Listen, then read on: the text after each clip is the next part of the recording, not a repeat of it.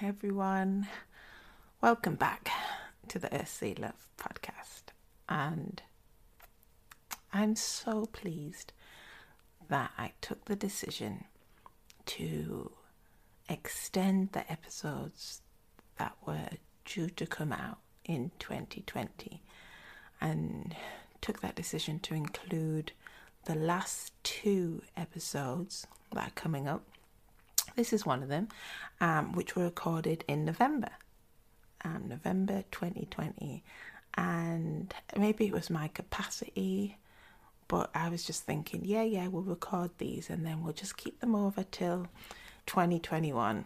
And um, being part of these conversations and, and just living and experiencing the goodness in each and every one of these I mean, the whole series have been really well, but these last two ones are keeping the bar high. so we're going out on a high here for the first season. It's just like I, it would have been selfish of me. I'm not even going to say lazy of me, but it would have been me not keep on pushing hard if I just let these sit on the the MacBook and waiting for a few more months down the line to release them.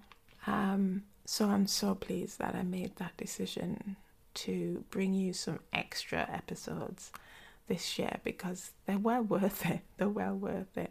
So this one with Velda Thomas, we met many moons ago when I was over in Washington State on a Black Nature residency. And I'm sure we just we just met at the tail end of my visit there. I went there a number of times and I was introduced to her by Sarah Spaeth, who was the executive director at the time of the Jefferson Land Trust. And, you know, she says you must meet Velda, sound therapist and a woman of colour. And um, she's looking to get some land, and, you know, so really good if you talk to her. So I met her at a place of work and we chatted, and then we kept up an email correspondence so I could you know, get to know Velda better. So then I could write a, a poem um, in response to our conversations. And I remember the poem because it was almost like a, a love song to the earth. And it was all about Velda and how she liked to get her hands dirty in the soil to be really close to the earth and honor her the earth and and what bounty she brings for us and um, so it was really good to continue that conversation in a sense for this podcast and to find out that there's that history within Velda's ancestry. Her grandfather, she mentions her granddad um, from the Caribbean, who who instilled in her that love of the land and and working the land, but communing with the land to bring to bring forth sustenance and you know subsistence um, farming um, produce that was then shared throughout the community, and um, that obviously left an impression with Velda because now she's a woman herself with her own land and able to live debt free um, because of that and, and being a steward. And that's what we explore within this episode the idea of stewardship. And that can only come if you actually take ownership of yourself. And I think this flows really well into um, my last intro when I was saying that I am. I am self loving, self caring, self acceptance of myself now, and how I'm practicing that day to day, moment to moment. And it does mean that I have that ownership of myself and who I am, flaws and all.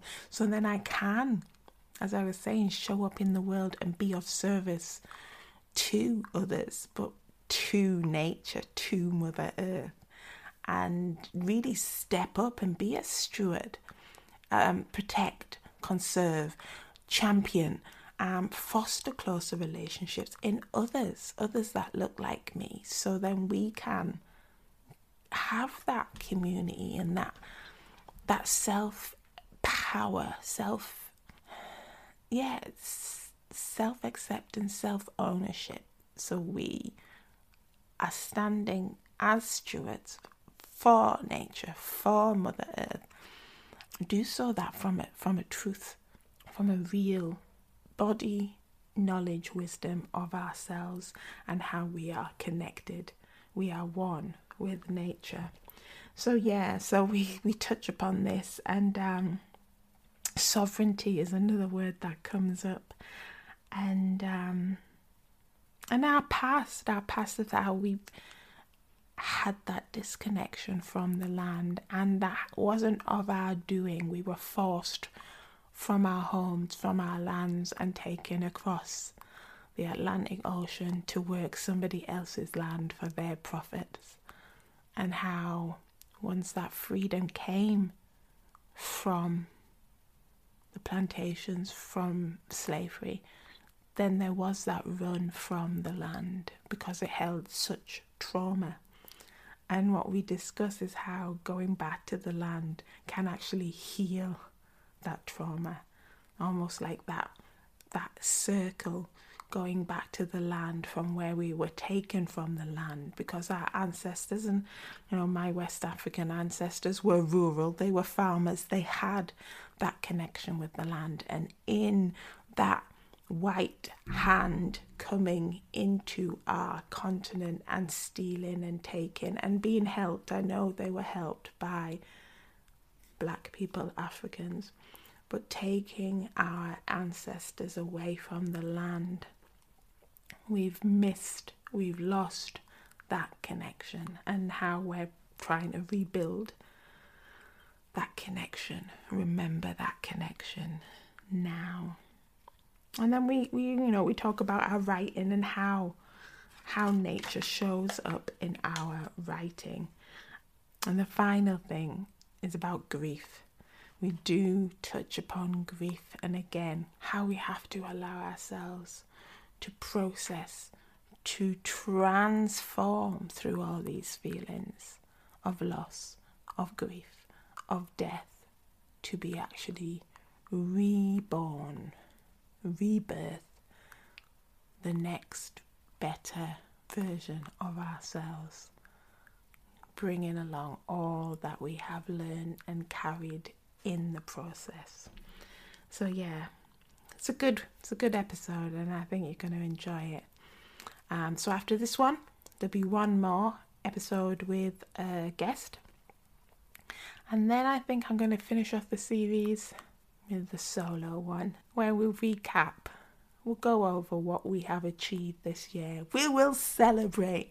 We had a party to begin, and we're going to have a party to end the first season because we have done good. Let's hope you enjoy this episode. Take care. Bye for now.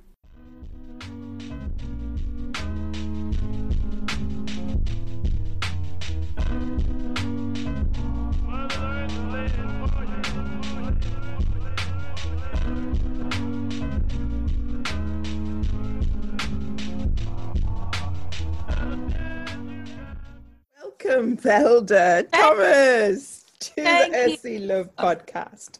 Thank I'm you so, so, much. Happy to be here. It's so good to see you. I mean, it's you been years. It has, it has been, been, a long time. It has been a really long time. And I remember just that we had that lovely connection when you were here mm. all those years ago. So yeah. it's I wonderful know. to kind of uh, keep that thread alive. Let's just establish the basics. I usually ask um, all my guests it's like where are you in the world what season is it and what can you see outside your window yeah, yeah. So I'm in the Pacific Northwest coast of the USA of America, so in the state of Washington. It is fall, and outside of my window, I have a stand of um, four big cedar trees that I'm looking at, and kind of a maple tree to the side that's um, shedding its leaves right now. So, mm. yeah, we have the evergreens and the deciduous, and uh, we live on a piece of woodland that's about 2.2.5 acres. So, um, yeah, we're surrounded by nature.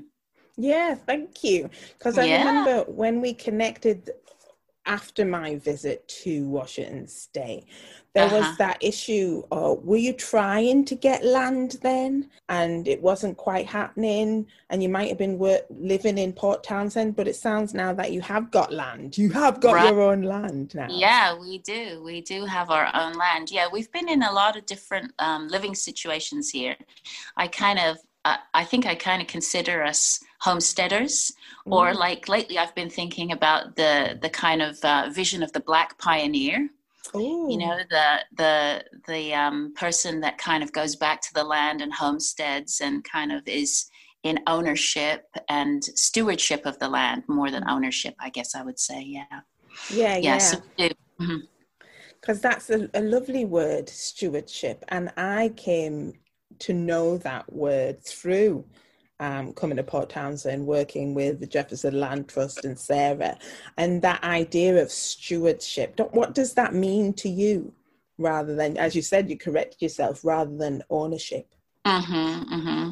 I mean, actually, you know, I do believe that for um, people of color and Black people specifically, it's really important for us to um, step into our sovereignty and to kind of claim like maybe it's maybe it's more like a, a self-dominion in the body and then we can step into stewardship mm-hmm. so i think that um, it's almost like ownership and stewardship maybe come hand in hand um, so anyway well i feel like for me once we bought this piece of land it was completely wooded with nothing on it. So the stewardship is it's it's like being in relationship with the land and understanding taking the time to listen and understand and see what the land is calling for rather than trying to be dominant over the land.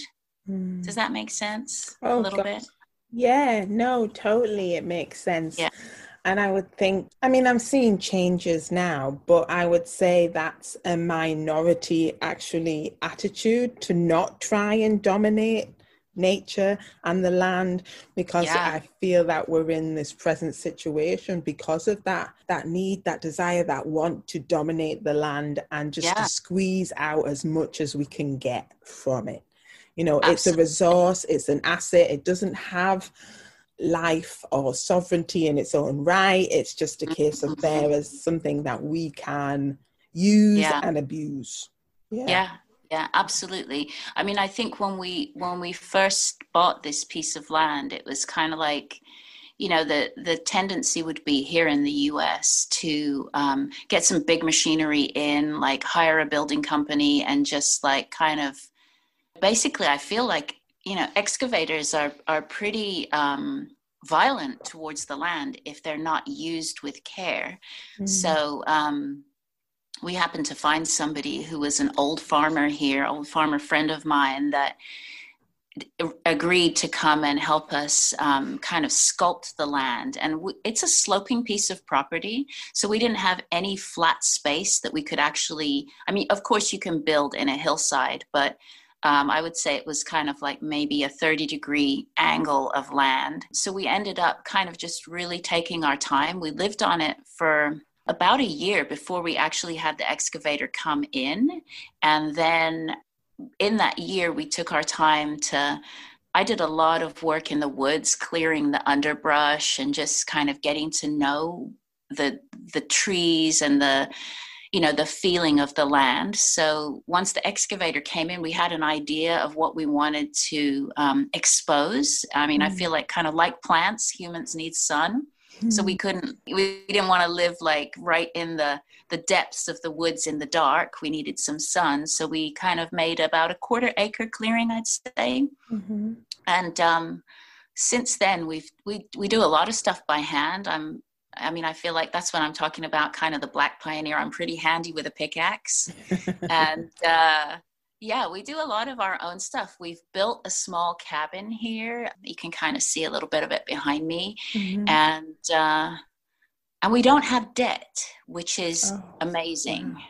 You know, so in terms of kind of like being able to have a feeling of sovereignty, I think that's huge yeah. like you know feeling like okay i'm living on this land i'm taking care of the land and i don't know i feel like i, I was born kind of feeling indebted for i don't even know why you know mm-hmm. um, so to, to have that feeling of like we're just building as we go as we have the resources mm-hmm. um, it does sometimes mean that we have to live a little differently you know than other people a little more simple but mm-hmm. you know i think we're okay with that yeah. Oh gosh that sounds wonderful to be actually debt free yeah. and living living in in relationship connection and harmony with the land. And yeah. i think you just saying that now actually makes sense because i've said you're looking good. You're looking yeah, really yeah. you're glowing you know? And different to when i saw you last i'm assuming that's because the stress that's been just dropped yeah being tied to well, the Western way of producing and um, mm-hmm, mm-hmm. going about life, really in your own that in that own space. You're you are on your own time. And right, so are you right. still we want to I want to talk more about the land, but let's just talk. Are you still a sound practitioner and a licensed yeah. massage yeah i'm still I, i'm still practicing um, body work energy work massage um, sound. I'm writing a lot. Yes. Um, yes, I am super excited. That. Actually, uh, in some ways, more excited about writing than I am about other things. But I feel like, you know, when you when you get to live a life and experience a lot of different things, it all feeds into um, the writing. So the writing has is right now very healing for me. Yeah.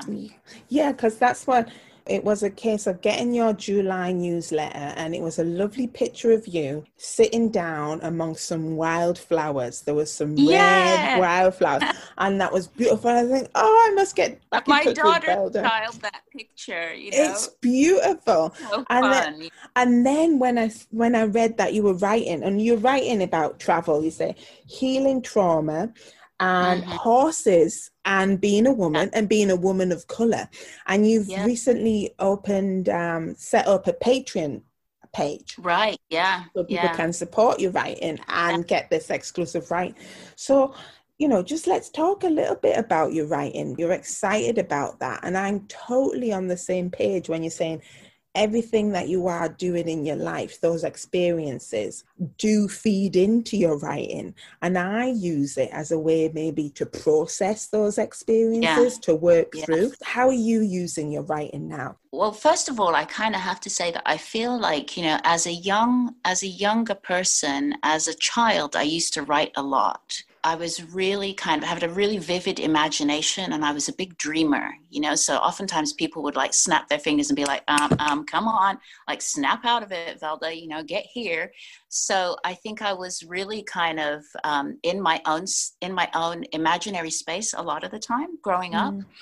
And I think then, you know, I kind of I don't know, maybe as you grow, you just kind of put those aspects of yourself um, to one side, kind of not even realizing how important it is. So for years, I was a journaler but never ever considered myself a writer. Uh, let me think. I think it was maybe three, two or three years ago.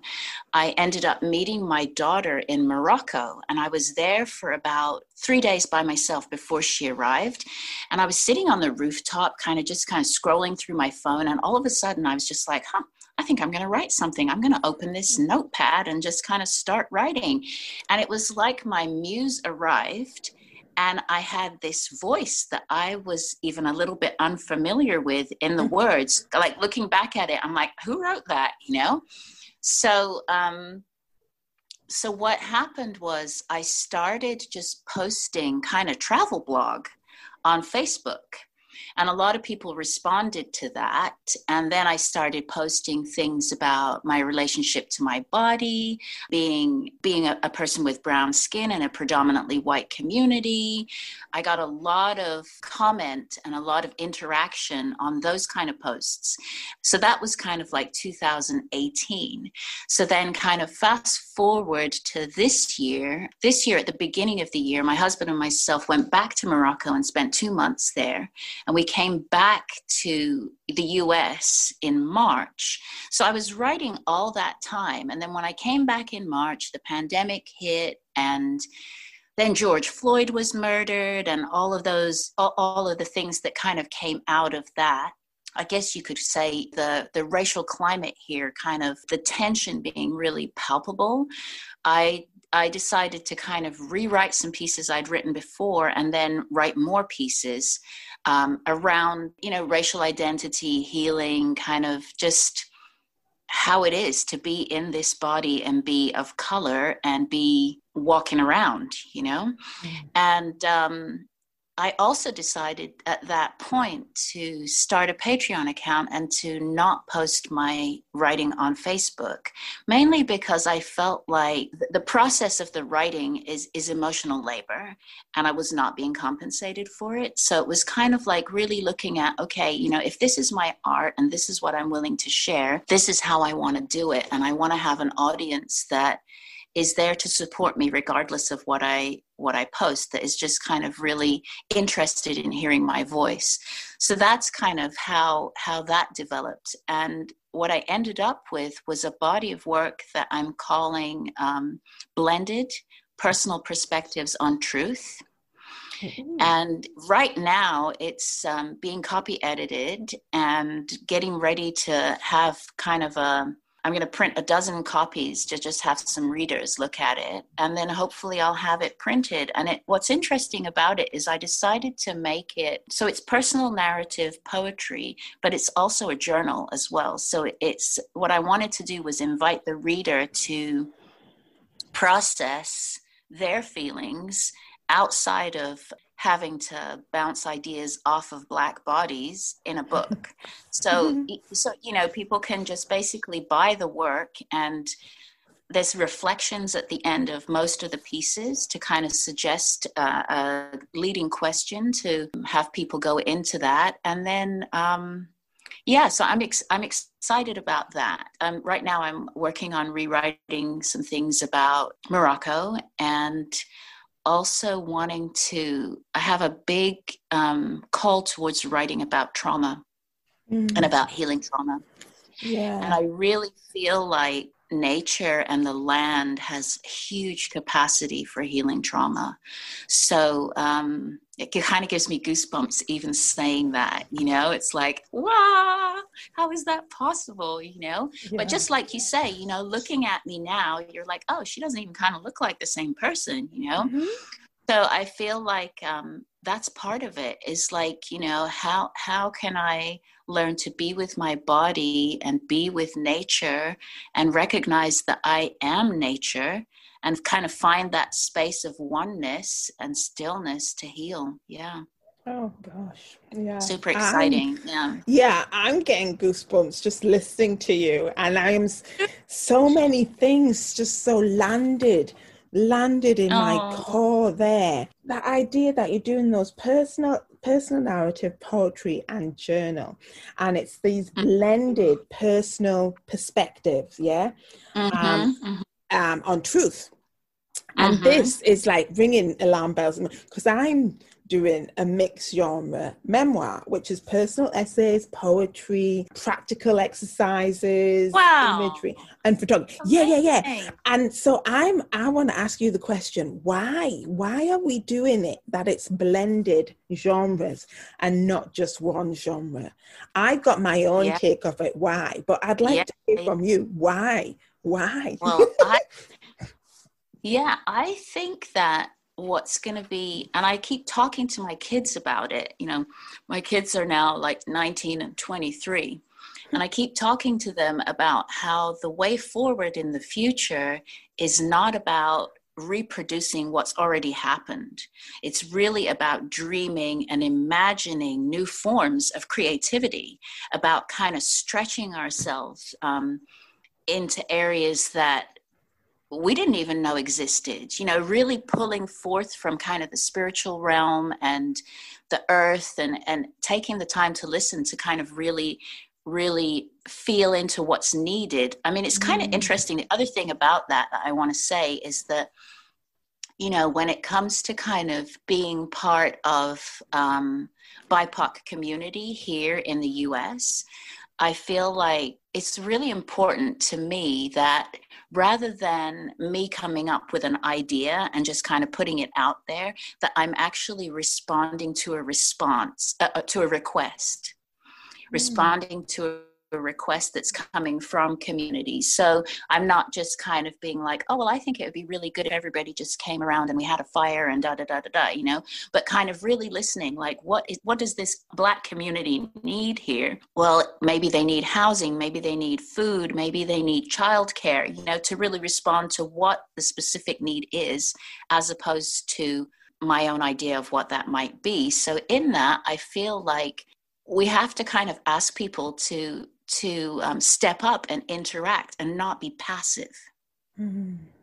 You know, so that's part of me wanting it to be a journal. It's kind of like I, am not gonna, and, and the same thing, even as a massage therapist, it's kind of like I want you to be on the table, and I want you to use your breath, and I want you to to kind of move your body if you need to, and we're gonna do this together. Like healing is not something that I'm gonna do to you; it's something that we're gonna participate in and hopefully i can hold space so that you can open your body to what it needs right mm-hmm. and i think that it's the same in in the writing it's kind of like you know i here i am just putting out something that was living in me so that you can uh, respond to it yeah yeah talking about nature and healing and trauma mm-hmm. healing mm-hmm. um, mm-hmm. I'm writing this essay at the moment around grief and how mm-hmm. nature. I knew we were going to talk about this. I just did you know? I don't know. This I is so funny. I had the sense we were going to talk about this. Yeah, I have. So, yeah, I have so much to say about that, girl.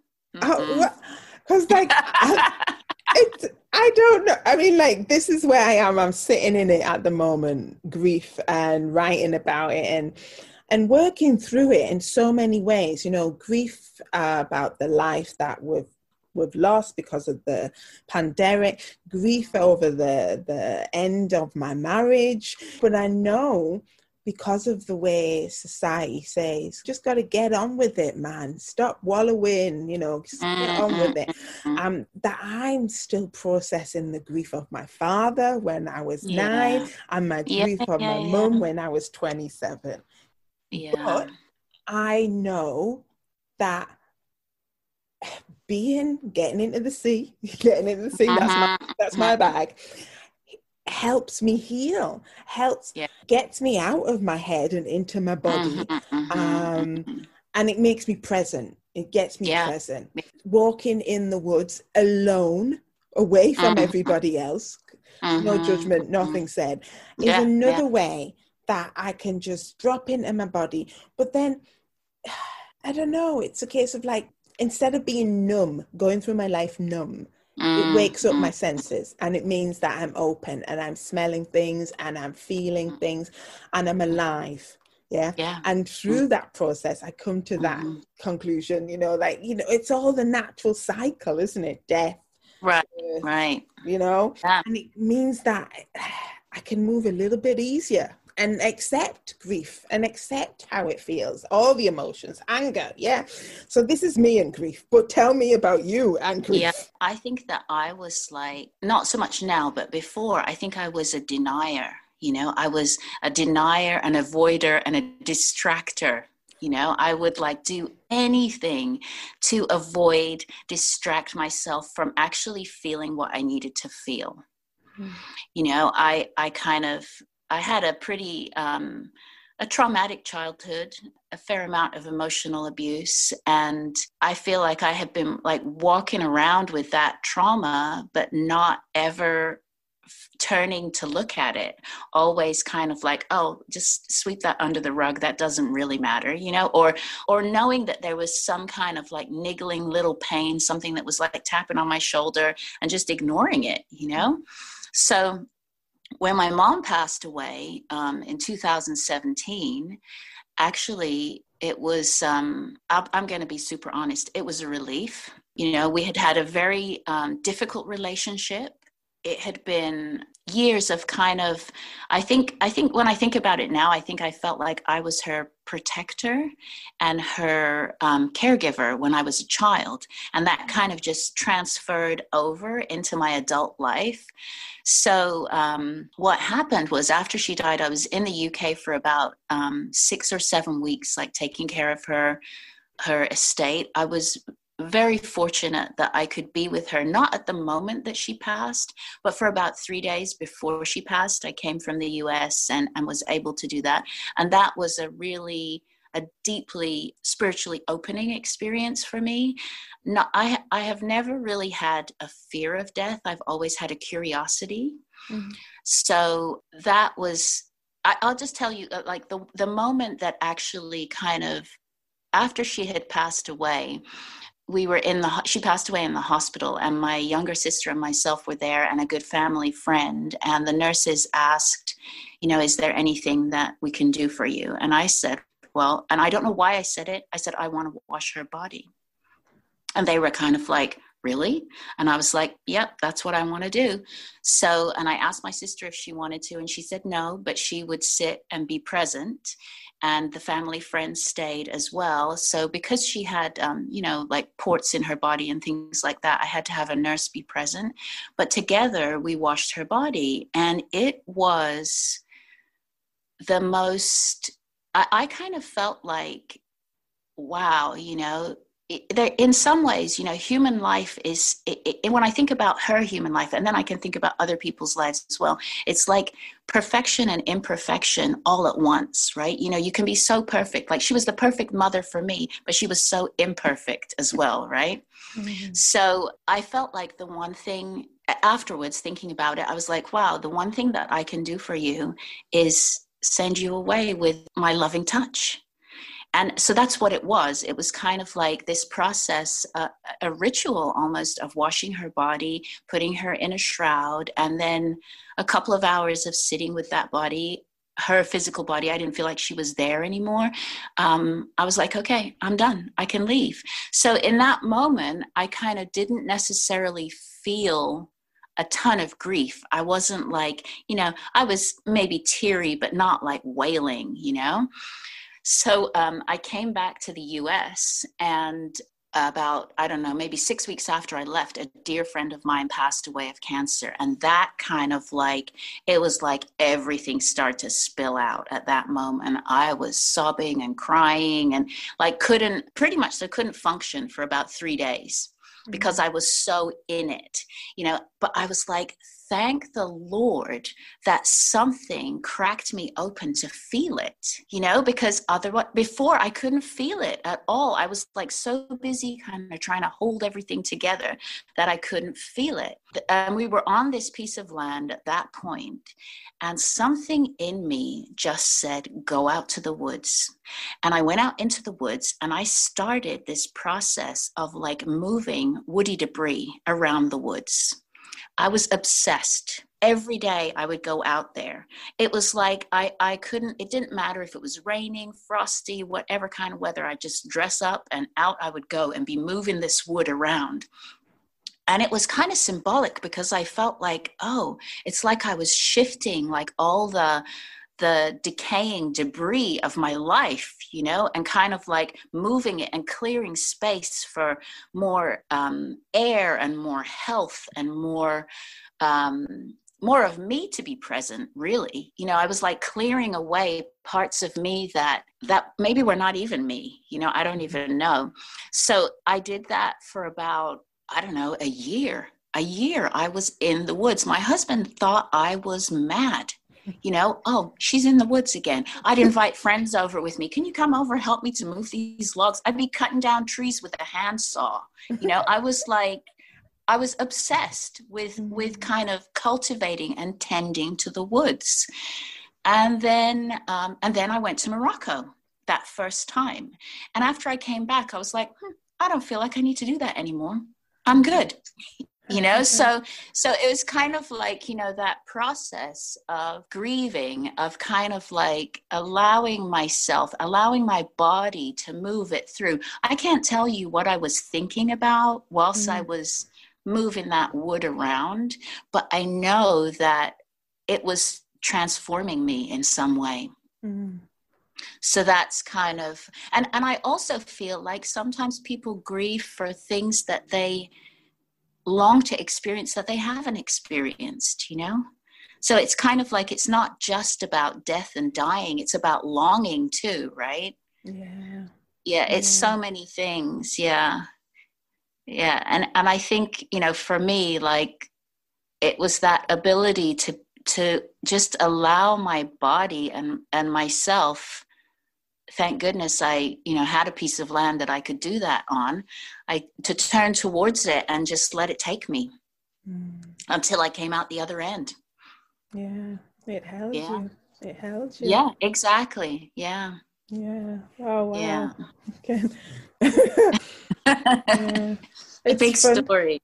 It's it's i have this tendency when things get uncomfortable for me to um, mm get sweaty eyebrows.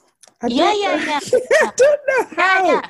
but it always sweaty eyebrows. And just then, I I was having sweaty eyebrows because yeah, you were what you were saying was really really touching a nerve, a core, and so much truth there. I not only saw it, but I could feel it.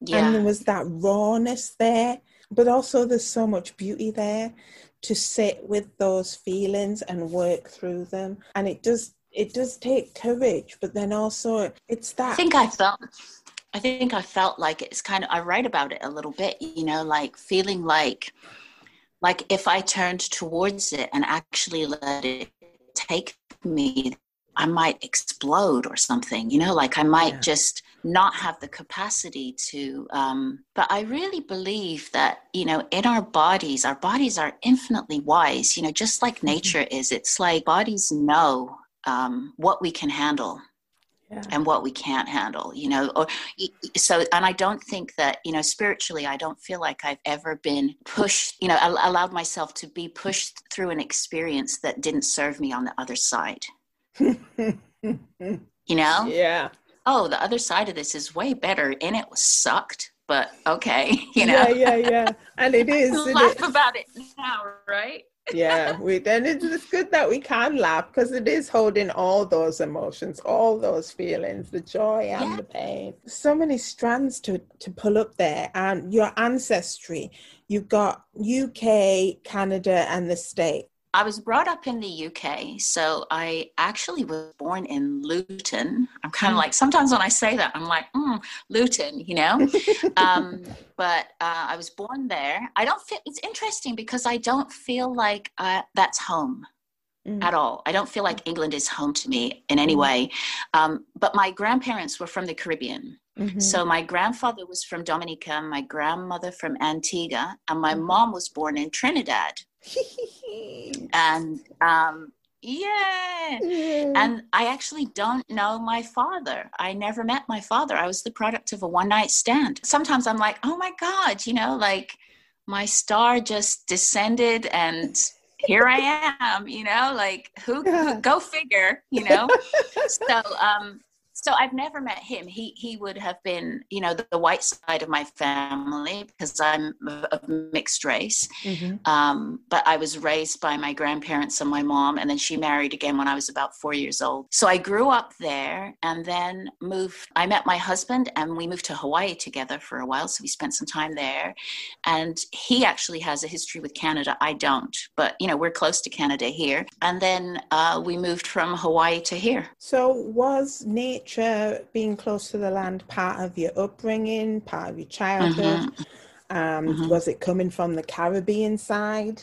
Yeah, yeah, absolutely. I mean, I have really strong memories of my grandfather and i kind of like like to give a shout out to him as an ancestor right now you know a good ancestor like doing the work so he um he was a gardener and i think mm. when i i went to dominica um later about 10 years ago and i realized oh you know the way that people are with the land here is if you have it you have to produce food it's about sustainability mm. And resource, you know. So my memories of him, even as a, a, very young child, he cultivated the whole of his backyard into food production, built mm. a greenhouse out of window panes, had fruit trees. And I used to follow him around and I could, by the time I was very young, identify food food plants by their leaf. So that's how I started off, kind of having a connection to the land.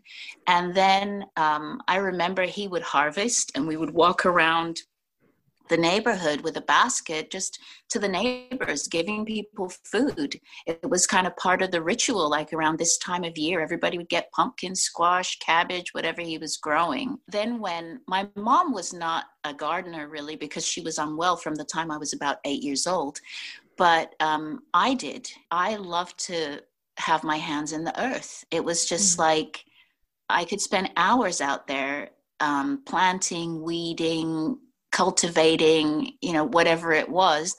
And um, I still have a garden now. Mm-hmm. Um, not a huge, it's not a huge, I have a lot of um, berries and her, herbal medicinal plants. I'm not a huge kind of I wouldn't say I, I produce enough food for our family to live, but it's enough to be able to go out there and kind of enjoy a little bit every now and again.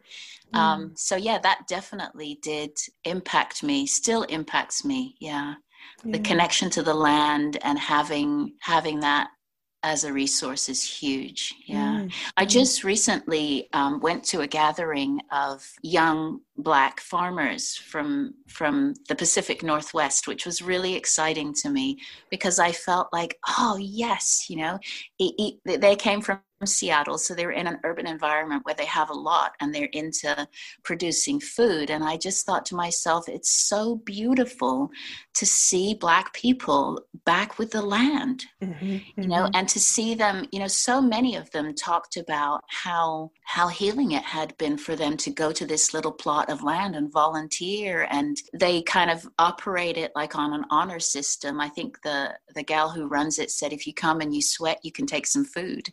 So kind of like that. And it was just like, oh, that's beautiful. Children and young people can can have access to that even in the city. Yeah. Yeah. Oh wow. It's a reclamation. We're reclaiming the land because we've had that disconnection from the land. Um, I've just been doing some research here around Black nature. That's what I call it about Black and Brown mm-hmm. bodies a connection with nature. And what we've been finding is that the older generation has this knowledge and the younger generation doesn't have this knowledge right. and there hasn't been that transference of that knowledge or those conversations right. taking place yeah. so it is a case of like they might have come to the uk from rural areas asia in africa in the caribbean and left it behind to move mm-hmm. on to become and we become urbanized but there's a, a, small number now who are trying to get back to the land to reclaim yeah. to remember that thing mm-hmm. and going to the elders to share that knowledge and this now there's going to be more of that I don't know, joined up, joined up thinking between the ancestors right. and the young. Yeah, it's beautiful. And that is it is so beautiful and it's so needed because where yeah. there is that attitude, and I've said it myself that we don't have a relationship with the land, but it's a lie to say that we have had, and it's still there within our DNA, in our body memories that there is that. Absolutely, yeah. So just, I think also here in the US, you know, it's also kind of connected with slavery. Yes. And and that feeling of like I was a black body and I was used for profit. This was this was a way for somebody to make profit by using my black body to mm-hmm. work on land. So mm-hmm. it's almost like having to like go back to kind of pre-slavery times to remember you know what was my connection to the land before that mm-hmm. and how can i still benefit from it now or how can i commune with it to mm-hmm. you know mm-hmm. have a reciprocal relationship with it now yeah mm-hmm. and that is going back to africa you know mine yeah. is west africa and there it was they worked the land they worshipped gods and goddesses, you know, the Orishas mm-hmm. who were mm-hmm. connected to yeah. The land, the rivers, the seas, yeah. And it was all, it was all the whole thing, holistic thing, all connected as one and in harmony, and and that yeah. was just like cut off, cut off, and the whole relationship with land changed. So it was a case of like, yeah, definitely when freedom came from slavery, yeah. it was get off the land because it held such trauma and pain right. and it held trauma, yeah. And so, and also, I think that there was this feeling of um, industry is progress. Mm. You know, a, a feeling of kind of like if I can progress in industry, then I can support my family, and it looks like moving forward. But I think actually now, in my mind, I think really simplifying and getting closer to the land looks like moving forward yeah. Totally totally. Yeah. Yeah. And we're still having say with the elders the conversation of saying why why you want to go camp out? You know? Yeah exactly there's no toilets. Why are you going yeah. backwards? Yeah, yeah, yeah, yeah, yeah. exactly. But yeah that is the way forward. It is a case of uh, jeff bridges just just said no the trees let's talk to the trees. Let's let's go to the trees because you know we need the trees it's absolutely that, yeah so just thinking about yeah. black nature that's what brought me to washington state on a residency to talk yeah. to the indigenous people and their relationship with the land and how they were working with the jefferson land trust i was doing that and now that was like maybe six years ago now i was doing that because i had an issue of writing about my black identity and writing about nature because I wasn't yeah. seeing many examples within the yeah. UK setting of writing about a relationship with the landscape. I was thinking that I needed to find the words, find the language to actually yeah. marry these two together. Now I know it's just like because of that relationship I have now and developed, I just write and it's there it's there it's i've yeah, always yeah. been doing it but for yeah. some way i needed to have that label on it and i needed to strive and uh, i'm interested to see how is turning up in your writing or how is it is it the foundation of your writing or how do you nature yeah yeah how does how does like black nature specifically yeah is that well i say black nature because it's our black bodies it's always yeah. You know yeah. my totally. my totally. memoir yeah. is um black woman with slash in nature but the issue is when i am with nature all those sort of like identities and constructs are are gone yeah it's nothing it's, it's yeah, not yeah. yeah it's not about that at all yeah. is it been um, really fortunate you know this is one of the the benefits of trauma right like you know i don't know that we ever talk about the privileges or the benefits that you gain from being traumatized but one of the benefits in me um, from being traumatized is that I'm really sensitive. So, the benefit of sensitivity is that I can sit by a tree and listen and quite easily ask the tree a question like what you're talking about and receive beautiful messages mm-hmm. and i do the same thing with human bodies as well so i i weave some of that in my writing I'm, I'm thinking about you know i had a, a i could read you a piece in a minute if you want me to mm-hmm. but um, i have a piece specifically about an experience that I had with a cedar tree where um, I was actually out on the Olympic Peninsula by Lake Crescent. I don't know if you ever went there. It's a beautiful, yeah. deep, deep, deep lake. Did you dip in there? Yeah, That's I'm sure so we paddleboarded in it. Yeah, so there's a, a, some cedar trees trees there, and I happened to be there and kind of like had my blanket and just nestled at the bottom of this cedar tree, and I couldn't get up.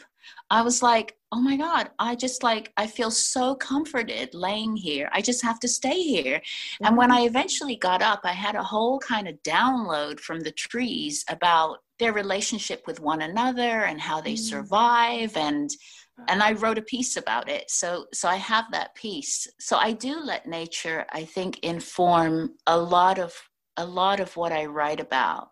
I think also the sensitivity shows up in being a keen observer of details, of the smaller detail, the finer details in things that maybe some people, and having a, I think I have a little bit of a poetic bent on some of the things that I see, you know, so mm-hmm. it kind of, yeah, it kind of comes out a little bit like that too. And then, of course, there's this dipping deeply in, taking what's outside in and what's inside out. Mm-hmm. I talk about that quite a lot in my writing. Like, yeah. you know, the, the ability to have what's inside be on the outside, kind of like like what you're saying about even talking back to grief a little bit, like that vulnerability actually produces strength. If you can really fully step into the vulnerability with your courage, that mm-hmm. you, you, end up strengthened by it. Yeah. So I think it's it's kind of um, I think before I was maybe a little more censored, a little more like, I want to keep that stuff close to my chest. And now that I've been expressing and receiving validation for that kind of expression, I'm mm-hmm. kind of like, oh, okay, mm-hmm. I can just be who I am. And mm-hmm.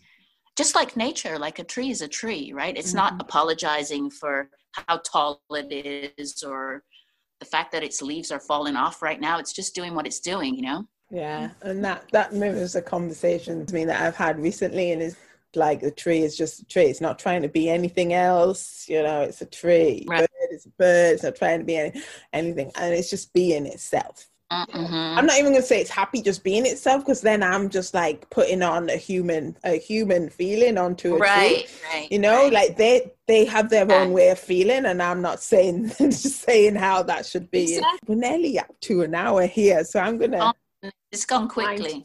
Yeah, yeah, yeah. But how they can find out more about you or consider becoming a patron of, yeah. of you. Um, and if you wanted to sp- set, share some of your writing to read, that would be lovely. Awesome. Yeah, I, I do have I actually just I was recorded some pieces, so I have some audio on SoundCloud right now. Yeah, I think it's actually under my business name, which is Svara Sound. Um, so I have some audio there. I have um, an Instagram at Velda Thomas 11 or 11 is my like magic number so i think it's 11 um, and then the patreon is just uh, patreon.com slash velda thomas. You can find me there. There's not a, you actually have to become a member to really view a lot of the work there. So um, that's that. And I'm totally open to messages and any kind of interaction. Super fun. It's so great to talk to you, Cherie. I'm loving this. It's so good to see you, sweetie. I know, I know. Hopefully, one day we'll get to kind of together in the same country yeah. at some point. That would be lovely. Maybe have a little dip together. That would be sweet. That would be so awesome. it would, yeah. But no, let's not let's not leave it so long the next time, yeah? I know, yeah. I know. And I'm so happy that you're doing this. This is amazing. Thank yeah, you. it's it's such a good thing just to kind of bring that awareness around connection.